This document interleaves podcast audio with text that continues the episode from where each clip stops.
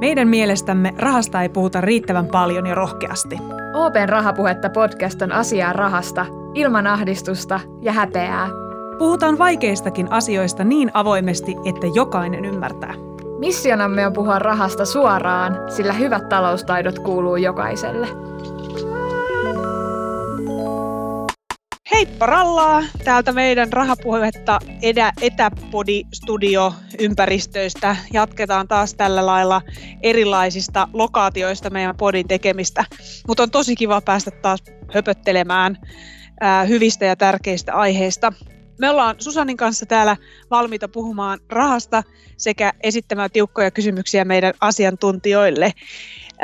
Tämän kauden aikana on puhuttu paljon erilaisista talouden hallintaan, budjetteihin, säästämiseen ja sijoittamiseen liittyvistä aiheista ja, ja ajankohtaisistakin asioista ja muutoksista, niin kuin vaikka tämän pandemian aiheuttamista ilmiöistä nyt tässä maailmassa meidän ympärillä.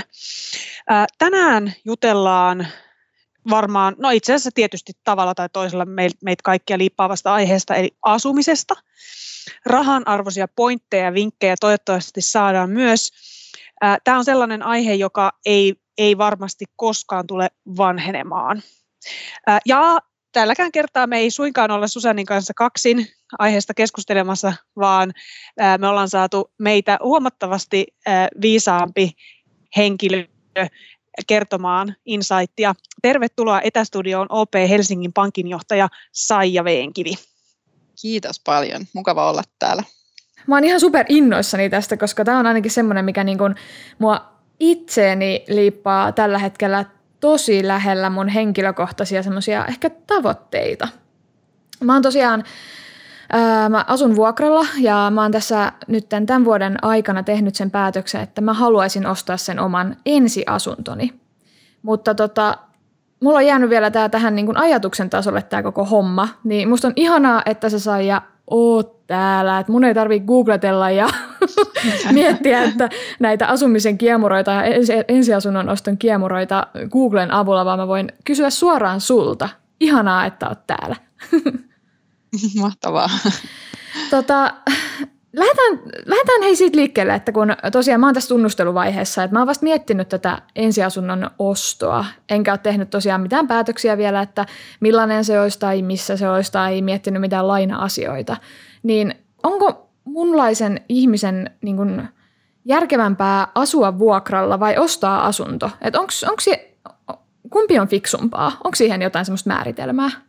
No tota, varmaan lähti, kannattaisi lähteä miettimään sitä ihan niin kuin siitä kautta, että, että paljon siihen vuokraan menee tällä hetkellä rahaa ja sitten paljon kun olisi valmis, valmis tota noin, niin mahdollista lainaa lyhentää, niin, niin ehkä niin kuin sitä kautta. Toki myöskin sitten sitä, että onhan se tietynlainen sijoitus myöskin se, se oma asunto.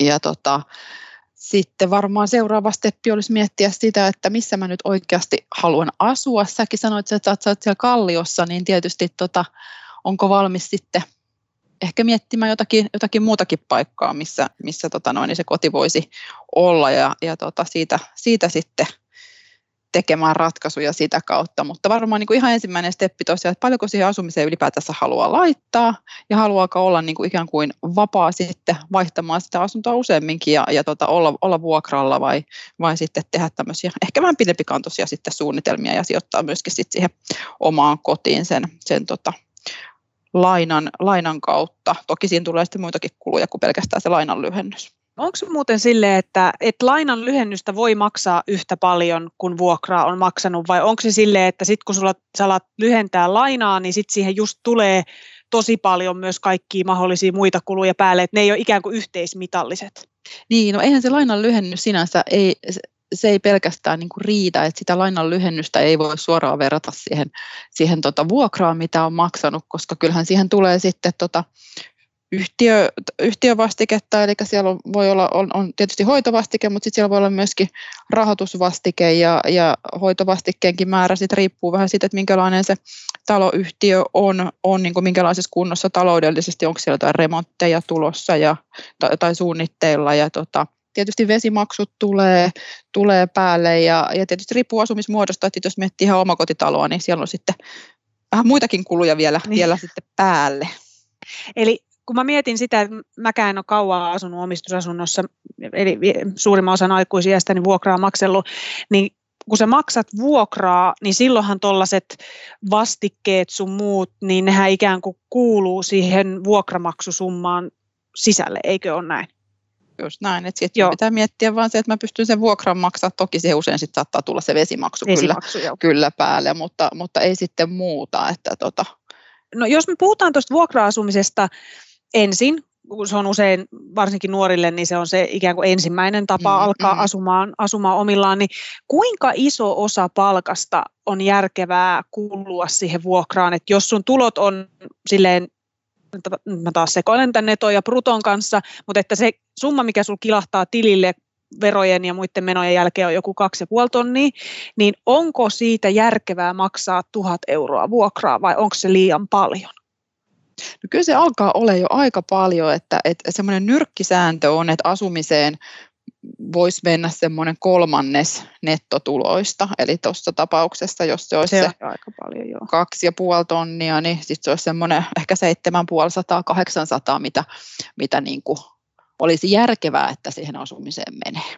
Ja tarkoitatko se just niin kuin asumisen kokonaiskustannuksia? Kokonaan, kaikki mitä siihen asumiseen kuuluu, eli silloin jos me puhutaan niin kuin, omistusasunnosta, niin siinä pitäisi sitten siihen summaan, summaan saada sisällytettyä muutakin kuin se lainan lyhennys, mutta jos on vuokra, vuokra-asumisesta, niin sitten, sitten se vuokra lähinnä nyt se seitsemän ja puolisataa tässä suunnilleen, näin niin kuin nyrkkisääntönä. Tietysti pääkaupunkiseudulla asuminen ei ole mitään ihan halpaa, että mm. tota, No, sitä mä just mietin, että toi vaikka 7500, niin se on tota, aika pieni summa, jos ei, vaikka tässä niin kantakaupungissa mietin, haluaa asua. Niinku ihan pääkallopaikoilla ei kyllä asuta. Niin. niin siinä, siinä sitten tullaan just siihen, että pitää, kannattaa miettiä tosi tarkkaan, että mitä, niin kun, mitä arvostaa siinä asumisessa, että onko se se sijainti vai, vai neliöt vai tota, mikä, mikä niin on itselle tärkeää siinä.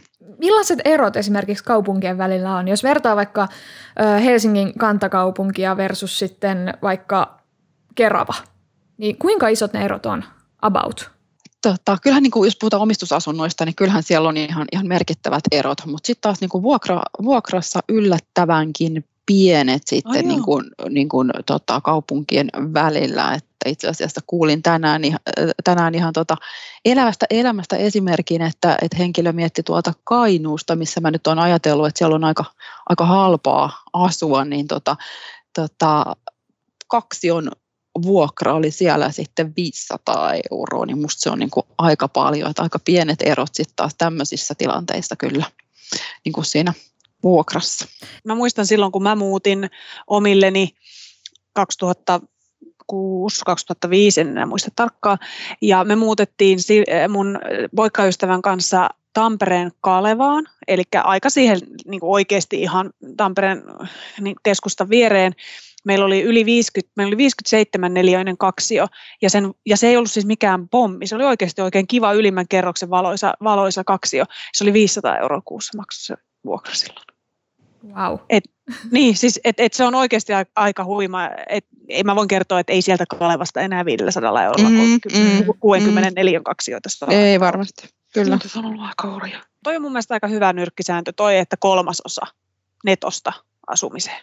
Mm, kyllä. kyllä. Puolet on liikaa. Toki sitten, sitten tämä tilanne muuttuu, että jos on niin kuin ihan, ihan hirvittävän isot tulot, niin kuin keskimääräistä isommat tulot, niin silloinhan se siihen niin kuin peruselämiseenkin ei saa ihan niin kuin äärettömästi kulumaan, niin silloinhan se, niin kuin se voi olla se tota, osuus paljon isompikin, mutta niin kuin meillä, meillä tota noin, niin, niin sanotusti keskimääräistä peruspalkkaa saavilla, niin tota, se on hyvä nyrkkisääntö se kolmannes.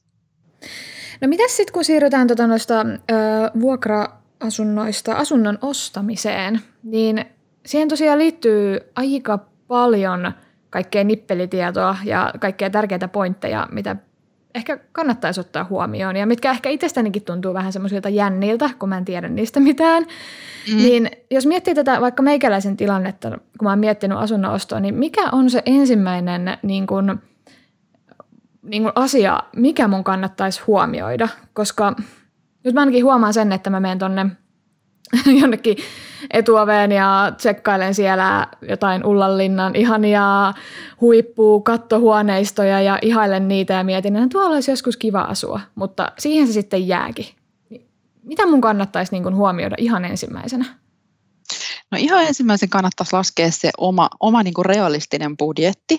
Ja nyt kun esimerkiksi sä olisit ostamassa nyt niin kuin sitä ensimmäistä asuntoa, niin sulla pitäisi olla 5 prosenttia siitä asunnon hinnasta, niin sitä omaa, omaa rahaa, eli omia säästöjä. Et, et jos et sä alkanut vielä säästämään, niin ensimmäinen, ihan ensimmäinen steppi olisi aloittaa se säästäminen.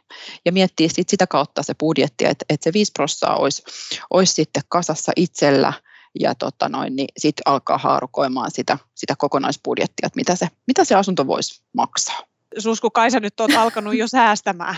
No siis mullahan on Aspi-tili, mistä mä oon aikaisemminkin puhunut, että se, se on no semmoinen, niin. minkä mä oon avannut tuossa muutama vuosi sitten ja tota, ihan pikkuhiljaa sinne on kertynytkin sitä rahaa, että sen avulla tota, toivottavasti saan ehkä joskus sitten säästettyä.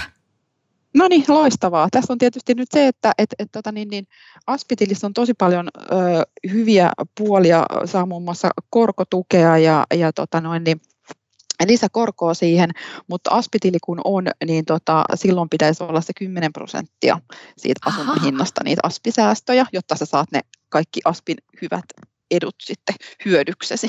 Aivan. Voiko sitä hyödyntää muuten sitä aspia, jos on ää, tota, vaikka parisuhteessa ja toisella osapuolella myös aspi, niin voiko niitä yhdistää jotenkin? Voi hyödyntää, kyllä vaan. Okei, tämä on ollut semmoinen, mikä mä oon mietityttänyt pitkään. Joo. Se varmaan itse asiassa mietityttää aika montaa, koska ei se varmaan kauhean harvinaista ole, että, että kun sitä ensiasuntoa aletaan ostamaan, niin hyvällä säkällä tai miten se nyt ottaa, niin siellä on kaksi ihmistä ostamassa sitä yhdessä. Niin. Tota, kerro, kerro vielä Saija, siis lyhyesti, että mikä on ASPI? No ää, se on tota noin, niin semmoinen korkotuettu laina ensiasunnon hankintaa varten. Eli, eli tota, kun säästää tietyn vaadittavan säästöosuuden sinne aspitilille, niin sitten tota, sille saa valtion maksamaa korkotukea, jos, jos tota, niin, niin korko ylittää tietyn tason. Ja sitten sille tota, niin, niin maksetaan, maksetaan myöskin parempaa korkoa kuin ihan, ihan tuommoisille perussäästöille.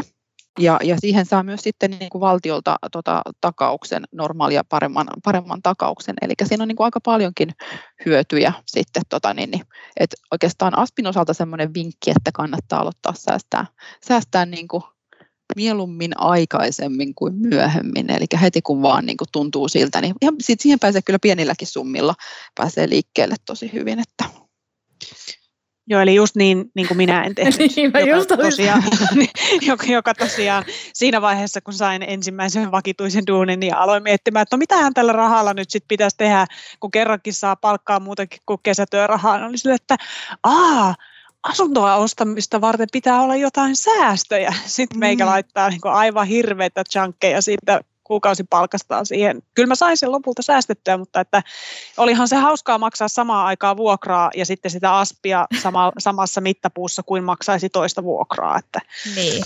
Niinpä. Ja kun tänne olisi voinut aloittaa jo 15-vuotiaana. No, no silläpä just tämä on kyllä sellainen, minkä mulla on yksi pieni poika kotona, niin jos jotain aion hänelle takoa tämmöisestä järkevästä rahan käytöstä, että, että 15-vuotiaana oikeasti ala säästää sitä aspia, että kiität myöhemmin.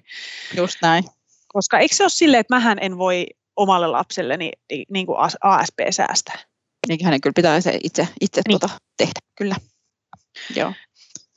Mutta silloin kun aloittaa 15 vuotta tai vaikka aloittaisi pikkasen myöhemminkin sen, niin kyllähän sitten se on myöskin osoitus sitten pankille, että tota, on, on hyvin hoitanut asiansa ja miettinyt ja tosiaan sitten helpompi lähteä myöskin rahoittamaan tämmöistä, tämmöistä henkilöä.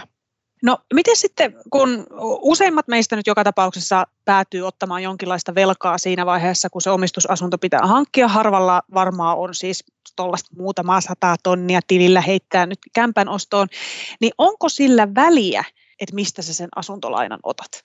En suosittele lähtemään niin kuin hinta, hinta edellä, että kyllä tietysti niin kuin moni, moni kilpailuttaa pankkeja, mutta kun ei se marginaali ole se, se, niin kuin se ihan ainut asia siinä, että itse ainakin arvostaisin sitä, että et, et saa niin kuin oikeasti siihen minun tilanteeseen neuvoja ja, ja miten mä pärjään, pärjään nyt ja miten mä pärjään jatkossa ja mitä kaikkea mun pitäisi huomioida ja miten mä voin turvautua ja suojautua, jos tapahtuu jotain ikäviä, yllättäviä asioita. Että et niin kuin kaikki tällainen tavallaan se asiantuntijuus ja, ja tota mun tilanteeseen oikeasti niin kuin, tuen ja, ja ratkaisujen antaminen, niin itse ainakin arvostan sitä ja, ja tota, uskon, että moni muukin meistä.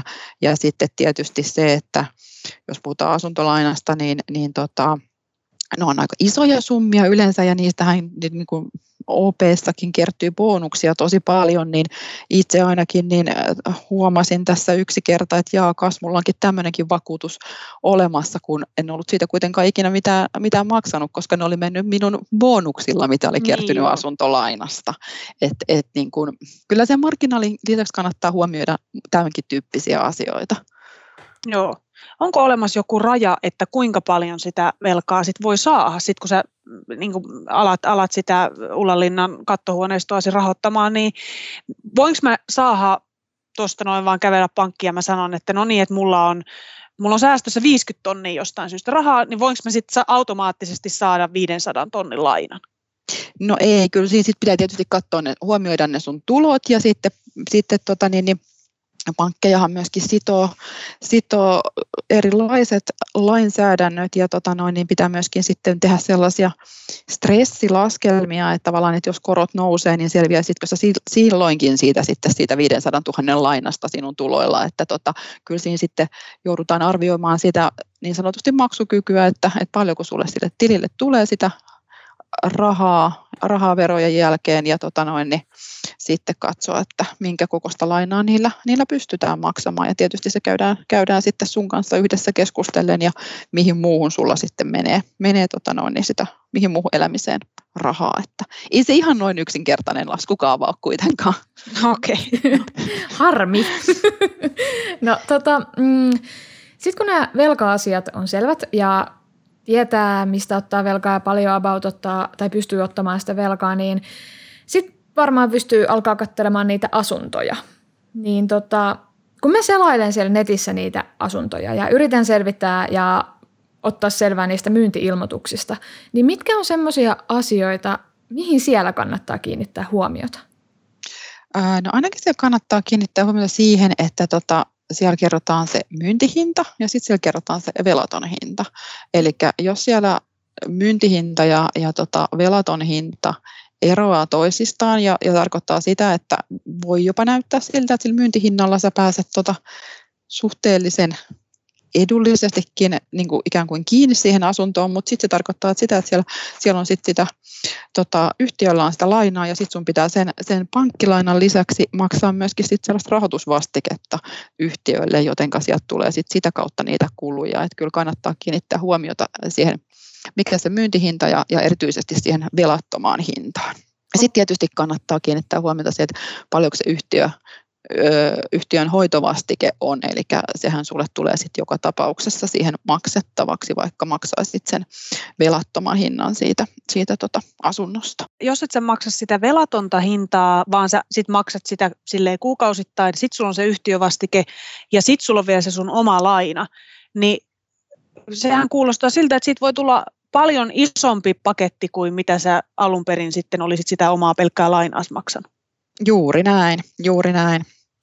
Ja, ja sitten siinä on vielä se, että jos, jos tota sen valitsee sen, että maksaa, maksaa sitä rahoitusvastiketta, eli maksaa sitten sinne yhtiölle sitä, sitä tota, yhtiön ottamaa, ottamaa lainaa, eikä ota sitä koko, koko summaa itse henkilökohtaisena pankkilainana, niin se on pikkasen jäykempi systeemi myöskin siinä mielessä, että sit jos tulee semmoisia yllättäviä tilanteita ja, ja tota, tarpeita, että, että haluaa vaikka, sanotaan, että nyt tulee tulee tilanne, että tota, jää vaikka äitiyslomalle tai, tai tulee tämmöinen tämmöinen tilanne, missä nyt ollaan pandemiatilanteessa ja tulee vaikka lomautuksia tai, tai muuta tämmöistä muutosta siinä omassa elämäntilanteesta, niin silloin kun sulla on se henkilökohtainen pankkilaina, niin siihen pystyy kuitenkin sitten tekemään niitä muutoksia, ottaa vaikka lyhennysvapaata, muuttaa niitä kuukausittaisia summia, mitä sitä lyhentää, mutta sitten taas jos maksat rahoitusvastikkeen kautta sinne yhtiön kautta sitä, niin, niin sielläpä sitten tämmöiset muutokset ei olekaan ihan yhtä yksinkertaisia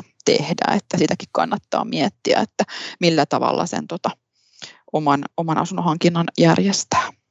Mitä sitten on tällaisia ylipäänsä kaikenlaisia yllätysmenoja, mitä asumiseen liittyy, mihin, mihin kannattaa sitten varautua ja miten niihin, mihin, miten niihin varaudutaan? Pitääkö olla säästöisrahaa vai, vai mitä? Mitä asumisessa voi tapahtua?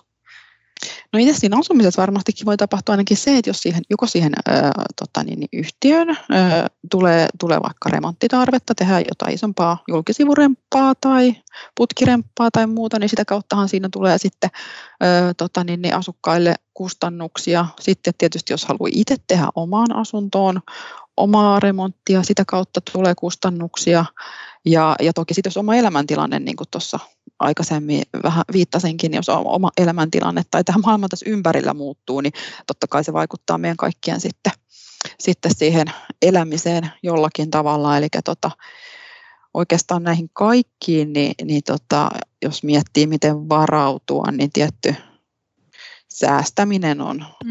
on, on erittäin hyvä keino, että meillä olisi kaikilla pitäisi olla semmoinen oma tietty puskuri olemassa, kolmen kuukauden palkka nyt vähintään, vähintään säästössä. Sitten tietysti tota, vakuutukset, henkivakuutukset, kotivakuutukset on, on semmoinen keino, millä voi varautua, tai sitten lainaan liitettä, liitettävät vakuutukset, jos omalla terveydentilaan tulee jotakin yllättävää tai työttömyyttä ja tämmöistä, niin sitten tukee sitä lainanmaksua. Ja sitten tietysti korotkin voi nousta tällä hetkellä, nyt on aika matalalla, mutta kuten nyt on huomattu, niin ikinä me ei tiedetä, mitä tässä maailmassa tapahtuu ja miten markkina muuttuu, niin tota, aika paljon asioita, mitkä voi muuttua, mihin, ne, mihin meistä ei oikeastaan kukaan voi kaikkiin itse vaikuttaa, mutta varautua toki pystyy erilaisilla keinoilla. Joka jaksossa on sitä niin kuin painotettu, Joo. että puskuri, se pitää olla. Se olisi ihan hyvä turva meille jokaisella olla, jos se vaan on mahdollista säästää. Sitä täydentää tietty no erilaiset vakuutukset erilaisiin tarpeisiin, niin, niin kuin niillä pääsee jo kyllä sitten aika pitkälle, kun on, on se oma puskuri ja sitten tota, niin, niin, riittävät omaan, omaan tota, niin, niin tarpeeseen räätälöidyt vakuutukset, niin pystyy ehkä pikkasen turvallisemmin mielin nukkua yönsä. Otetaan tähän loppuun vielä äh, semmoinen kysymys, että tota, onko sulla antaa ja semmoisia vinkkejä, että mitkä on semmoisia asioita, jotka huomioimalla voisi säästää asuntoa etsiessä? Tai et, mitkä on semmoisia asioita, mihin kannattaa kiinnittää huomioita, et, ettei käy, että maksaakin vahingossa vaikka liikaa jostain asunnosta? No ainakin kannattaa, kannattaa tietysti vertailla, jos on joku tietty alue, mistä haluaa ostaa, niin, niin vähän, että minkälaisia kauppoja siellä vastaavista asunnoista on aikaisemmin tehty, niin, niin sitä kautta varmasti löytyy sitä oikeaa, oikeaa hintaa. Ja tota, tämähän on vähän sellaista neuvottelu, neuvottelupeliäkin tuo asunnon, asunnon tota, ostaminen ja asuntokauppa, että tota, niin, niin, vaan tarjousta tekemään sitten sillä tavalla, että ehkä ei aina välttämättä kannata sitä, sitä tota pyyntihintaa maksaa, vaan lähteä hakemaan ehkä sitten pikkasen alempaa ja päästä sitten neuvottelemaan myyjän kanssa tietysti ottaa huomioon, että ei ole nyt ihan semmoinen kohde, mistä ihan kauheita huutokauppaa kilpaa käydään, niin mm. niin tota, ja sitten tuossa to, to, tuli mieleen itse asiassa vielä noista kuluista ylipäätänsä, että, että tota, niin, niin kuin aika monenlaisia kuluja tuohon asumiseen liittyy, niin mitä sieltä kannattaa tsekata, mistä aikaisemmin puhuttiin, niin tosiaan siitä ö, velattomasta hinnasta ja myyntihinnasta, mutta nythän on aika paljon myöskin semmoisia, missä on siis ö, vuokratontti, siis ihan kerrostaloyhtiöissäkin, niin sieltä voi tulla myöskin yllättäviä kuluja, että kannattaa sitäkin miettiä, että haluaako semmoisen asunnon ostaa, missä on sitten vielä tämä vuokratontti funktio mukana, niin tuota, siitä tulee tietysti omat pohdintansa myöskin. Okei, tämä on aivan uusi asia mulle.